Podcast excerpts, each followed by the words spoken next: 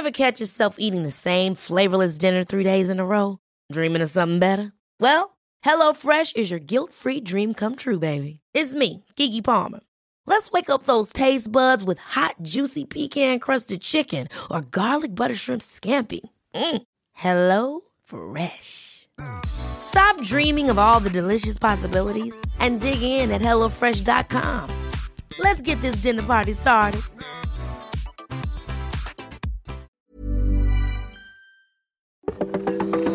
Welcome to this date in weather history for Thursday, February 3rd. I'm AccuWeather.com's Evan Myers. The winter of 1960 61 was one of the harshest on record in the northeastern states.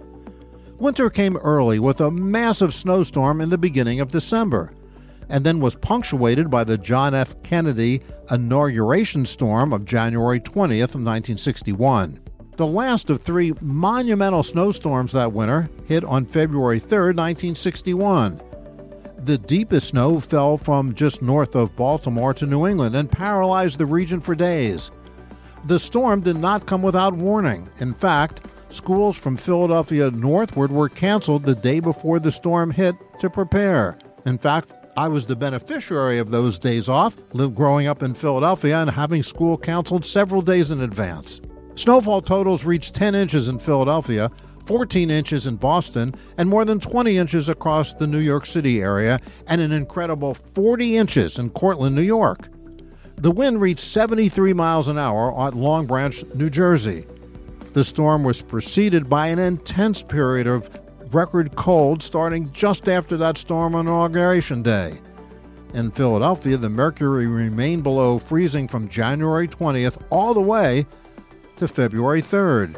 That period of continually below freezing temperatures is one of the longest on record in that city.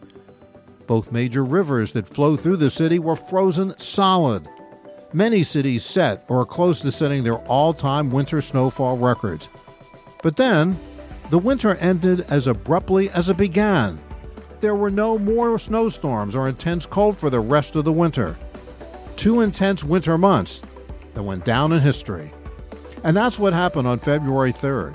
Be sure to tune in tomorrow for a brand new episode and find out what happened on this date in weather history. Listen to Weather Insider every weekday for a discussion on trending weather news. You'll get detailed insight into major weather events and learn the why behind the weather, gaining knowledge on terms like what's a nor'easter. Just subscribe to Weather Insider on your favorite podcast platforms today. Even on a budget, quality is non-negotiable. That's why Quince is the place to score high-end essentials at 50 to 80% less than similar brands. Get your hands on buttery soft cashmere sweaters from just 60 bucks, Italian leather jackets, and so much more.